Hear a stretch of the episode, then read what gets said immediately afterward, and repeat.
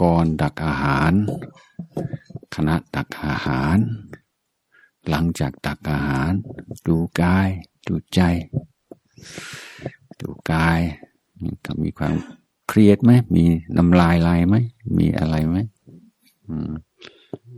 เวลาเห็นอาหารที่ชอบ มีความรู้สึกยังไงไหมเห็นอาหารที่ไม่ชอบรู้สึกยังไงไหมสมหวังผิดหวังยังไงไหม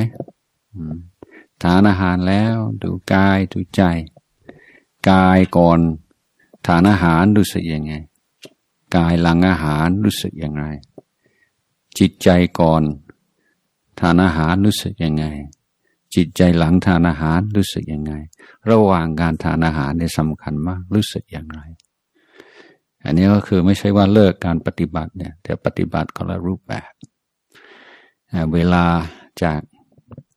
สิบเอ็ดโมงถึงปลายโมงก็มีเป็นเวลาที่เราต้องบริหารเอง ไม่มีโปรแกรม แต่เราก็เลยเป็นเวลาที่ต้องใช้สติ ใช้ปัญญา ใช้ความอดทน ใช้ความรู้จักพอดี ให้ให้ใช้เวลาเป็นประโยชน์